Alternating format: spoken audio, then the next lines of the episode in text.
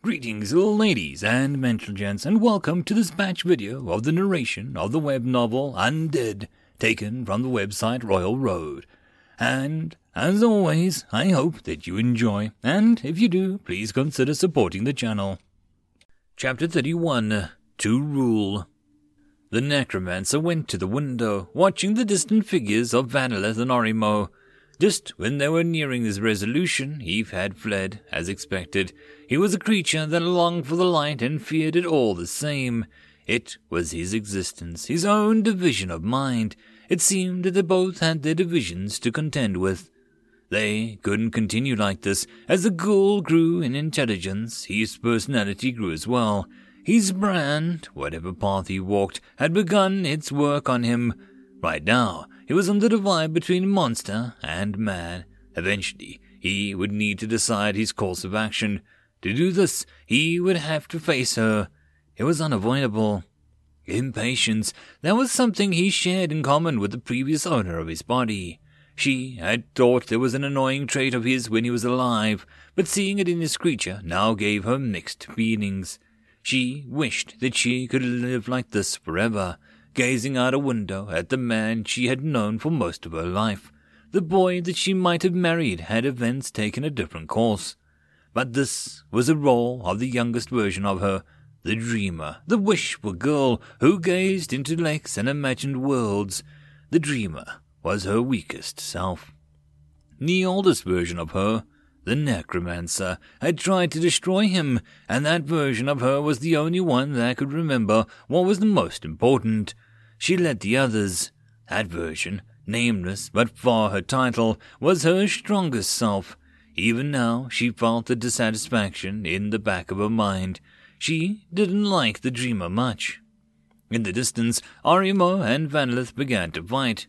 She frowned. There was only so much dust left, and it wasn't easy to acquire more, especially here. Eating undead was not cheap. She shook her head. What was it about the ghoul that reminded her so much of Van? His impatience, his stubbornness, all of his worst traits. Was that all he had been? A mix of base emotions. Is that what remained? Van had died two years ago. The severing of his filament, his life thread, was confirmed. His true soul had departed this world and left the spirit in its wake. True souls were like that. They hated the mortal plane. They always longed to go up there, to join whatever it was that waited them beyond. The filament of the only thing keeping them here. A hair thin tether nailed down to life and severed by act of death. Redundancy, that was important rule for a necromancer. She understood redundancy. If anything Van remained, it would be only pieces of his spirit, the redundant layer of his soul. How many fragments of the spirit had persisted the entire two years since his demise? Enough for him to retain some of his traits, but fragments were just that fragments. They were just useful for fuel to create a new undead, but they weren't the person. They could never be a person. Orimo was one example of this. His spirit remained whole, likely due to some interference in the path of the Deathstone in Vanillith.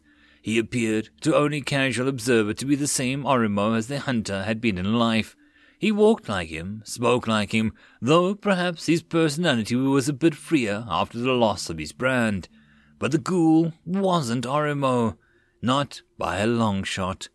That much was clear when she found him outside of his resurrection, eating the flesh of a former villager from the pile of ruined bodies, and looked an immense satisfaction on his face.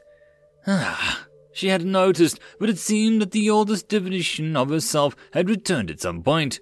Farewell for now, dreamer. The day after the rematch with Orimo, Vanillith sat on his back on the giant boulder that marked the necromancer's abode.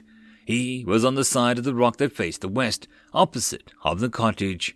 The larger boulder provided an effective barrier against the bustle of the undead camp. Most of the evolved ghouls had been put to task of gathering the remaining undead that were scattered around the valley. And after one day, over fifty lesser ghouls had gathered there, turning the previously silent plains noisy. It was easier when the undead were all catatonic, an arresting state, but something about being near the necromancer had them worked up. She could have demanded that they remain still, but for some reason she didn't seem to care. Now he was alone at last.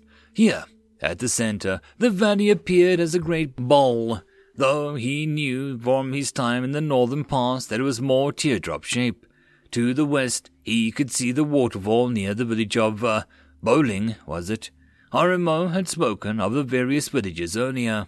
Not that their names mattered now that they were destined to become ruins. Vanilith closed his eyes and allowed his thoughts to drift, training conceptualization, or at least reaching a new understanding with it, was the task that he'd embarked on. In the past, the skill had improved during quiet moments like this, when he was able to delve into his own mind and forget himself. He allowed ten breaths to pass, though he had to count them mentally as he didn't actually breathe. He couldn't quite get the timing right when he tried forcing it. He lacked the instinctive rhythm of living creatures. So, he focused on mental count. And it worked, his body slowly refining to a laser focus extraneous thoughts evaporating like moths in a flame. He worked through the events of the past few days in reverse order. He was searching for something to latch onto. The past day had performed sword drills incessantly. He watched himself doing the exercises from the detached perspective, noting things that he hadn't been aware of before. There were some imperfections in his stance. Perhaps some attacks had better follow through than he had missed. Other than that, he saw other things going on in the background, things that he had ignored at the time. One such thing was Kalakai, who stood a few dozen paces away, practicing with his spear. He drooled, perhaps influenced by Vandelith's state of mind, though, if anything, his movements appeared to be more fluid and refined than his master's. Was even his peon more skilled than him? And with a guard of class at that.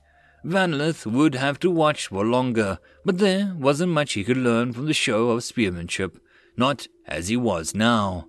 He went on, further into his past.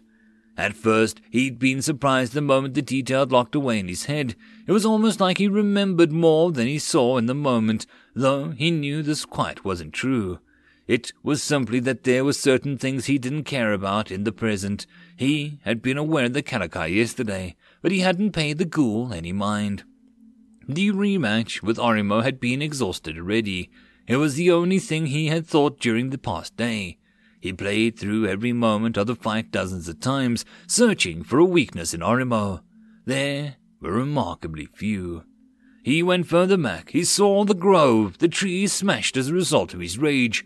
Then uh, the eye, the false ritual. He went back, back until he was standing by a brook observing a masked Animu who dragged behind him a dead hunter. For some reason, this was the scene that he'd latched onto. It wasn't a fight nor anything was considered a major event. There was simply a memory of Animu and his prey, the hunter that ran. That was what he lingered on. The man had been savaged by the ghoul, and he was headless, missing an arm. Why was this memory he settled on? It was the kill that allowed Animu to evolve. Was that why it drew him? No. The memory wasn't about Animu, the hunter that ran. Why had he fled? Fear. Perhaps seeing his comrades fall all around him finally broke him. He ran from the battle because his resolve failed him. But that was a dichotomy. From what Vanlith saw in the hunters on the front lines, not a single one of them had feared death. They practically threw themselves at the undead. Even Vanlith hadn't cowed them, though those unbending men had been an incarnation of death. That was what had bothered him. If these men cared so little for their own lives, why had one of their number fled into the mountains? The pieces slowly connected. Orimo. It had been Orimo who held them together. Those who hunters who could act fearlessly because they had a leader they trusted unconditionally at their backs. Orimo had been the only thing holding the band of men together when the undead charged them, their rallying point. Somehow his presence inspired them a resolve to face death, and once he was killed, that resolve shattered. To lead, it was a concept packed with significance. Vanilith had his own experience with leading. Back at the prison, he had devised a plan, sending the ghouls in to spook the humans. In several other instances, he had used the undead, but had he led them? Could you lead creatures as dense as ghouls, or could you only push them from behind like a slave driver, like the necromancer? What did it mean to lead? A part of him knew why he was thinking of all of these things. It had to do with his titles, as well as one of his skills. Rex, you have manifested the shape of a conqueror through the act of overbearing will. One of the three noble titles, Rex, is the point of the spear, the king of war. You become adept at imposing your will on others. Stratum 1. Dominate, a skill that he'd earned later, shared one phrase in common with the title, because adept at imposing your will on others. That similarity couldn't be coincidence. Orimo had explained titles to him the day previously. Many titles had invisible effects in addition to the effects described. These were things like becoming more likely to learn certain skills or having access to different class selections when they were ranking up. Plenty of titles held invisible, indefinable effects. They were also apparently given at random. Different branded performing the actions of their predecessors would not often get the title for their efforts, despite fulfilling the arbitrary requirements that the first person who earned it had. Orimo explained that he had to do with suitability. He had called it a person's destiny. But Vanilith knew such words weren't useful to understanding anything. If Orimo were to be believed, this made it Vanilith's destiny to rule. It was a superstition, essentially the equivalent of claiming that invisible spirits caused all natural phenomena. But what did it mean to impose his will? Was it simply what he'd been doing up until now, commanding the weak-minded? But what about when the subjects could lead themselves? Hanamu and Kalakai had intelligence far surpassing their former selves, in time, more would likely follow suit. Perhaps ghouls like Iokina would rise up into positions of command. Current methods would only take him so far. Could he push forward, forcing those even more intelligent than him to follow his directions? What if that led them to their destruction? Everyone had a different methods of rule. Orimo had been a leader, not a king. He was a brand of brothers. He had proven himself time and time again, and for this he commanded the respect of the hunters. This method had its limits. His men wouldn't have followed him had he ordered them to kill their families, for instance. Orimo led as long as he fit the image of him and the hunters held in their minds. It wasn't a true, inherent form of command, but one contingent on many factors. The true leader had been whatever ideal each hunter held in their hearts. In other words, there was no leader. And that meant that some of the hunters had broken when Orimo fell. And that was one thing that all types of leadership had in common with one another. If the leader fell, everything crumbled down. Perhaps if another, stronger hunter had stepped forward, it could have been prevented. But none had been Orimo's equal. Take the way the necromancer operated. If Orimo's men followed him because he represented a greater ideal, homeland, family, and whatever was most important to them, then she was the opposite. She ruled because she herself was the center, because Vanilith hadn't been fighting for his own reasons or ideals, but for hers alone, for her ambition. If the necromancer had died when he was in that state, what would he have done? He would have lost his way. A ruler was not a simple leader. A ruler was the center of everything. A ruler was a king, someone who held their own goals above the goals of any other. That was a king. It didn't matter if he had subordinates or not. It didn't even matter if he failed. All that mattered was that king was the law unto himself, that he had no greater ruler. But even if Vanla thought himself a ruler, he knew so little. He wanted more. He wanted to know what lay beyond the mountains. He wanted to know what secrets of necromancy and the limits of his strength. He wanted to kill a god. He knew what he needed to do. Vanillith's steps up to the cottage were firm. The lesser ghouls packed before the entrance in a bid to get close to the necromancer as possible, parted before him like water. During the time he'd been training, over a dozen more had joined their ranks. Her forces were building. Vanillith wondered just how many people had lived in valley, and whether, as lesser ghouls, they would prove much use at all. Just spinning out the ranks was useful enough, he supposed, and every lesser had a chance to evolve. He entered the building to find the woman sitting on the floor of a cottage, eyes closed in meditation.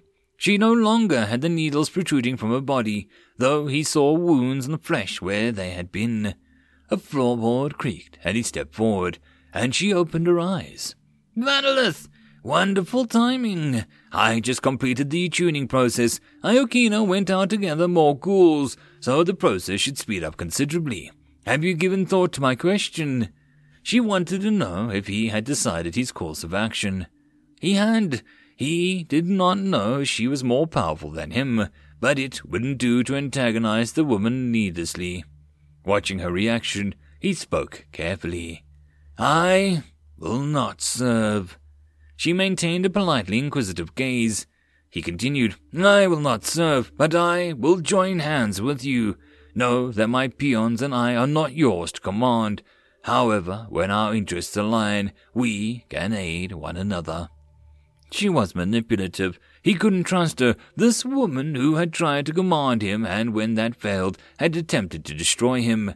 But she couldn't touch him with the fear that the eye's owner looming overhead. Perhaps it was foolish to rely on something as treacherous as the will of a being like the dread sovereign, especially when Vanillith sought to ultimately remove himself from the being's influence. But this wasn't all that he was going to rely on. He would simply become powerful enough that he would have nothing to fear from her. Another reason he chose not to depart was because this woman already had a plan to foil the Enclave.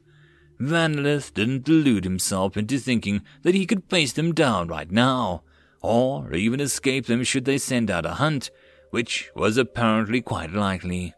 Orimo had spoken to some of the enclave. If he were to be believed, Orimo was an ordinary amongst the hunters there, simply average, neither strong nor weak.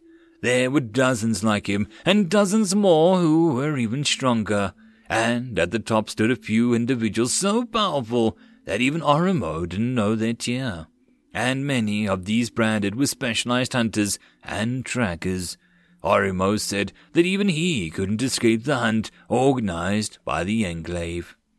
And the most important reason Vanillith didn't choose to leave was because of her. The necromancer was the only one who could make Mora dead. If he left, he had no way to make new troops, so he would accompany her, learning her secrets, training, and growing. What he did afterwards, well, that was up to him. He would decide when that time approached. She hummed, An alliance, hmm? That's right, an alliance. The necromancer rose, sticking out a hand. I would be pleased to have you aboard, she said. You can call me Relica. I look forward to our partnership. Her fingers, long and slender, were calloused from years of work. Vanillith grasped the hand, noting that their body temperatures were now very nearly the same. She no longer had a warmth of a human. Relica, he said, feeding the word. It rolled around his tongue comfortably, as if he'd always known it. End of chapter. Chapter 32 The Cursed Blessing. Lei woke up, wincing and feeling the frost crackling across her eyelashes. She was supposed to keep her head tucked away in the bedroll, and her instinctive dislike of being smothered ensured that she always woke up with her head exposed to the mountain air. She rubbed her eyes, causing flakes and ice to rain down. She probably wouldn't have had any eyelashes left by the time they made it to the enclave.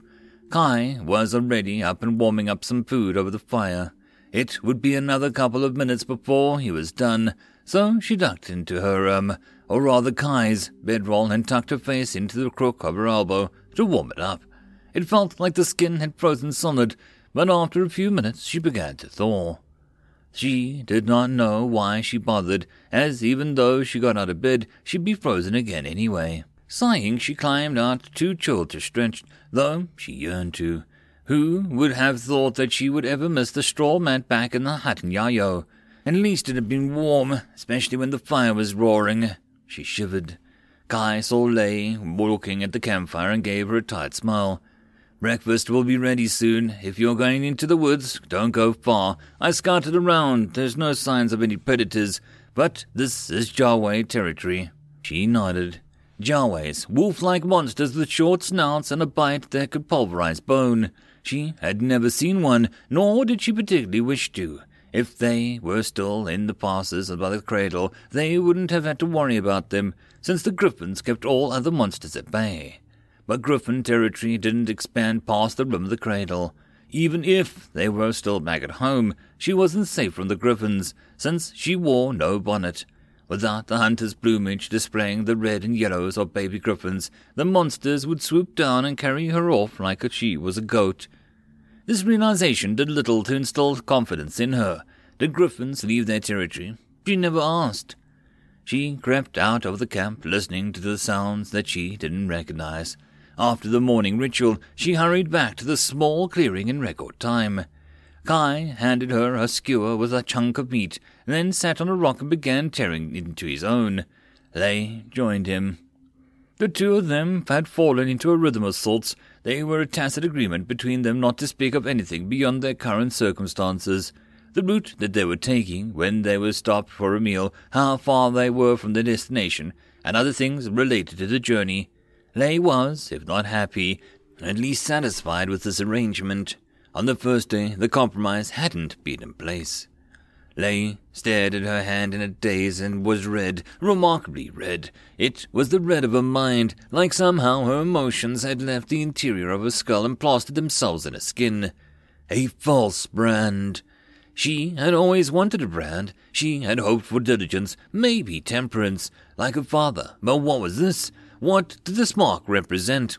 No, what if she was wrong? This could just be some mad coincidence. What if this wasn't a brand at all, but something else entirely? She could prove it. Orimo explained to her once what summons his status was like. They brought up her memory, ignoring the painful spike that thinking of him drove into her heart. She mentally demanded her information to appear. If this didn't work, then it would mean it wasn't a brand after all. She didn't even consider until later that a false brand might behave differently. Hope leapt into her heart when nothing happened after a moment. But then it appeared. Name Lei Fan. Titles none. Class none. Levels none. Skills none. Statistics Strength 5. Vitality 8. Stamina 11. Agility 12. Dexterity 9. Pix 1. Vapor 0. A voice broke in her out in a horrified reverie. Is that, uh... Kai had seen a brand. She hurriedly clasped her hand over the mark, holding it on her chest, eyeing the man like she might turn on her, but he didn't even notice the suspicious look. A blessing, he murmured. Even now, in our darkest night, Father Mountain watches over us. His voice was shaky. He didn't know, Lei realized. He didn't know about the false brands. Probably only other brander were told about them. Her father mentioned something about a secret knowledge, hadn't he? Lei didn't reply to Guy. She focused on walking behind the man, struggling not to trip in the nearly complete blackness of night. One foot in front of another, and on and on. She welcomed the monotonous task. It helped her keep her mind off the father. Don't think about it. Don't think. Don't. When they finally stopped, Lei was too exhausted to move another step. Kai set up a quick camp in a rocky outcropping where they would then be hidden from searching eyes. There was no campfire this night. He acted unsure, treating her like some delicate piece of pottery, as if the slightest push might break her. Had she made that much of a scene earlier? They asked him for a wife. He hesitated, but handed one over when she held out a palm. She began to cut the length of material from a sleeve of her shirt. What are you doing? he asked. Are you hurt? She didn't speak, wrapping her hand lightly in the fabric. He watched for a moment. That's a blessing, child, he said. You're not injured, that's bu-. She cut him off, her voice hoarse. Have you ever heard of a red brand? She tied off the knot and turned to stare at the hunter. He looked taken back. No, he murmured. No, I haven't. Why is it red? What does it mean? Lei took a deep breath. Papa told me some things about these, she said, and it's not a brand. Don't act like it is. What is it? It's it's a curse. Please don't tell anyone that I have this thing on my hand. Could she trust him? Orimo seemed to, but with him, d- with him not here, would Kai stay true? A curse, Lei. Then we need to hurry to the enclave. He stood up as if they were going to pack up camp that very instant. The shaman will. A thrill of fear ran through her at those words. Listen to me, she interjected a little too loudly. What would happen if you really went to the leaders? What would they do to her? She tried again, more quietly. You can't tell anybody. Please! It's not a normal curse. This thing can't be removed. Kai was silent for a moment. He looked nervous. If you say so, Lei, but I still think it would be better if we let them know. Did your papa, did, did he say if the curse was dangerous? Lei chewed on her lip. Should she reveal any more? What if Kai decided to abandon her after learning about what it meant to have one of these marks? Did she even know what it meant to have one of them? If she didn't impress upon him the importance of the secret, he might go behind her back once they reached the enclave and doom her to a simple feeling of concern. She had to make the plunge. It is not dangerous as long as I'm careful, I think, Kai, she said, calling him by his name. If you tell anyone in the enclave about this mark on my hand, I think they will kill me. That is why you have to keep it a secret. He didn't ask any more questions. Thus began the silent trek through the mountains. Despite Vanillith's decision to join hands with the necromancer named Relica, not much had changed. There was over a week before they had to depart the cradle, so he spent his time training. He ordered Kalakai and Animu to train as well, stating that if his own growth was delayed, they wouldn't belong for this world. The approach hadn't worked quite as well as intended, Kalakai was simple. He didn't react to the threat well. Vanillith was starting to see that he reacted almost to nothing. A ghoul continued to draw with his spear, but it was the same sedate pace as before. In combat, Vanillith had seen the spear strike like lightning. Now his movements were sluggish, precise, but lethargic. However, he was only a ghoul, not yet evolved to a third tier like Animu and himself. Vanillith remembered all too well the sluggishness that threatened to overtake him when he was in a lesser undead. That sleep-like stupor was a powerful opponent when no tempting prey was around. On the other hand, Animu reacted with excess of motivation. The instant Vanillith related the order, he became a flurry of limbs and motion. The problem wasn't his drive. No, it was the ghoul had no idea what training was. Currently, he was copying Kalakai's motions poorly, perhaps holding out with the philosophy of hard work surpassing talent. Of course, he wielded no spear, so it looked rather like he was energetically dancing with a ghost. If I be Kalakai, I will not die first. Ah, his true thoughts came forward. Vanillith began to realize that he hadn't paid the peons much attention. Something changed in him after his earlier introspection, and he realized that he wouldn't be able to effectively rule others without at least understanding them first. That became clear while watching the duo. But this, this was tiring. He still wanted to focus on his own skills for a while longer. Losing to Orimo had made him realize that he had a long way to go. Perhaps he could dump this work on someone else. Vanillith approached Orimo, who were currently organizing squads of undead alongside Ayakina. The two of them had taken positions of leadership amongst Relica's undead. Laikina was the one mainly ordering the ghouls around, while Orimo acted as a more of an advisor. The groups were five or six strong, each led by an evolved ghoul, so that there was some capacity for complexity in the commands that they were given. They were in the middle of teaching the undead certain phrases that corresponded to his set actions. The command phrases were simple words, sometimes paired with a modifier. Go there, quiet, attack that, protect this, and so on. Orimo was going around correcting the undead by steering them like puppets when they messed up at an order. He turned to Vanillith, scratching his temple with his finger. Train your Pyrons. Sorry, that doesn't fall under our agreement. Vanillith said. I thought as much, but do you have any key advice, at least for the idiotic one? Orimo scratched his chin. Hmm. Animu. That kid was always a bit of a Rudy. I remember one time when he swapped out old Moke's washing water with a bucket of goat piss. You know, I didn't see so much humor in it at the time, but it's far funnier to me now that I'm looking back. I should have asked how he procured the, uh, huh, what's with that look? Fine, fine, I'll ask the mistress about helping you out a little. You need permission to give me advice, Vanlith asked. Orimo replied, Not really. She gives me more free rein than most of the others. Handing out advice doesn't go against her orders, but, uh, I'm just asking to make sure helping you train those peons isn't going to go against some secret agenda of hers. Not that I think it is, but you know how she can be. The hunter waved a hand and walked off. The man really did speak his mind when he wanted to. Come to think of it, Animu was similarly uninhibited with his tongue, though the savage ghoul's chatter was more inane. Was it a trend among ghouls to be free with their words? No. One look at Aikina proved that that wasn't the case. He knew that she was capable of speaking by the way that she was currently ordering the ghouls around, but he had never heard her engage in conversation.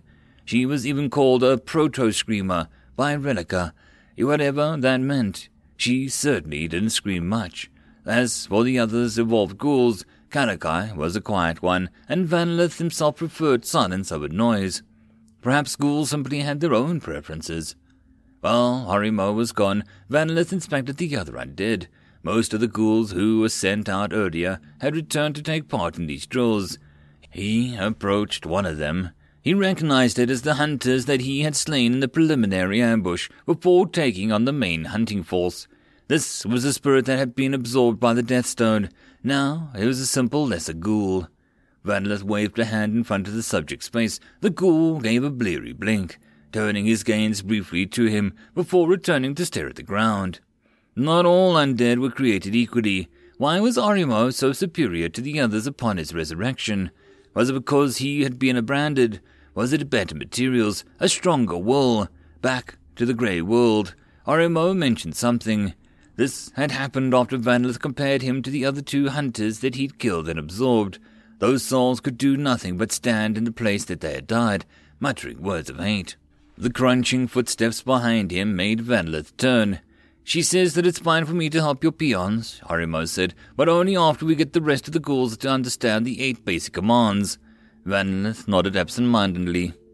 Orimo, what strength of spirit that you mentioned before? Ah, you asking me why I'm different than the others, right? Like this fellow here, he asked, nodding towards the ghoul Vanlith was expecting. That's right. Our people, the children of the mountain, have a story that might help explain that. Come, walk with me. Vanlith fell into step alongside the hunter. Ayakina was one giving the orders to the trainees, so Orimo walked while he talked. In the time before the first grass seeded this valley, when the world was only ice and snow, Mother Sky and Earth below were the only gods we knew. Mother Sky loved Earth below, but her love was a stifling thing. She couldn't bear to part from the land, so she lay upon it, much like how our clothes drape over our own bodies. But she did not harm the land like our clothes warm us. Do you see these mountains above us? Up and up, the higher they go, the colder it becomes. When Mother Sky rested on the ground, the entire world was like this mountain top. Not water flowed, no seeds sprouted. Her embrace was cold and dead, and all warm, loving creatures existed deep down, where the frost did not reach. Orimo paused to shove another ghoul who didn't obey Aikina's downed command. He surveyed the rest of the ghouls, nodding, and continued with his story. The enclave was all their ancestors knew.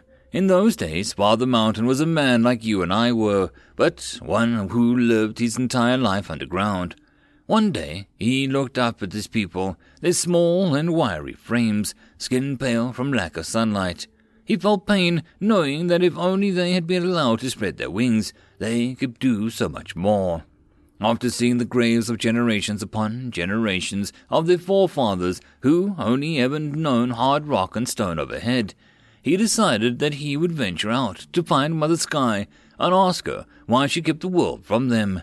Many men had gone before for the same purpose, but most never came back. Those who returned to the enclave brought tales of foggy cold so chilling that it made them forget who they were. Father Mountain knew these tales, so when he went, he went with the resolution to never forget. Towards this purpose, he went to the smith and had him use an iron brand in his name and his flesh. That way, if he began to forget himself, all he needed to do was look down at the brand and remember. Father Mountain left the enclave. He walked the frozen land on the first day. His skin turned blue and the frost settled over his shoulders. He carried on. On the second day, a numbness wormed its way into his ears, nose, and throat. He carried on. On the third day, he couldn't move his hands or feel his feet. Now the cold reaching his spirit, it dulled his mind, slowing the pace of his feet. It took Father Mountain three days to reach this point, when other men would succumb in hours. When this happened, he did not give in. He looked down at the brand in his flesh and recalled his promise. He carried on. The wind howled and the icicles grew on his beard. His whole sky tried to make his spirit forget, but he did not. He began to change. He fought for the cold of Mother Sky, for his footsteps grew firmer and his stride longer. Some say that he walked for weeks, some say months, or even years. But we all know is that eventually his head broke through the cold. He looked down and to find that he now stood on above Mother Sky. She swirled around his legs like a bank of fog that stretched on forever. He learned at that moment that he could not speak with her. He couldn't accomplish what he was set out to do speak to Mother Sky. But now he was a giant who loomed over the entire world. He had conquered a god, and in the process become one himself. Father Mountain reached down and picked up Mother Sky. He lifted her overhead, separating her from the earth for the first time, allowing life, which had before only been limited to the underworld, to spread out on the surface. Mother Sky, now that she did not smother us, released her life giving snow and rain and gave birth to the seasons. Father Mountain continued to watch over his children, giving the worthy amongst them his brands. These brands, like him, are said to possess true strength of spirit. When they pass on, they become mountains themselves, growing the world. Well, that's how the story goes, anyway. Vanlith allowed the moment of silence to pass before he spoke. That was a roundabout way of explaining why you haven't changed much after dying. Orimo laughed. In Yerung, you aren't considered a man until you tell a good story. It's been a while since I last tried it. I was worried I'd lost my flair. You're saying that the brands are some sort of anchor, and you didn't forget yourself, just like Father Mountain didn't when he was walking the surface long ago. The hunter shrugged. That's what the story wants to tell you. I don't think the brands are exactly that sort of blessing. What do you mean? There are plenty of other stories that go on to speak about brands and Father Mountain. The way of these tales go, you're led to think the brands are like something that turn you into a demigod. They all follow the same pattern. A hero finds himself facing a trial, Father Mountain gives him a brand, and he conquers the trial. But I've never thought of my brand that way. Father Mountain didn't become a god because he branded himself. He became a god because he faced death and the desolation of his spirit and won. If he wants his children to grow, then he wouldn't give them a simple blessing like that. I never heard of anyone else who thought this way, but as for me, I believe the brands are a trial, much like the cold of Mother Sky was to Father Mountain. We must conquer the brands that are attempting to mold our spirits. That is how we grow. If you fail, you are no better than a normal human. No, you would be even less. End of chapter. And that, my friends, concludes this video. I hope that you enjoyed. If you did, please consider supporting the author from the link down below. Otherwise, if you wish to support this channel, there are numerous ways to do so, like liking, subscribing, and possibly even becoming a patron. Otherwise, the easiest way would be to share. And until the next video, I hope that you all have a good one, and I'll see you then. Cheers.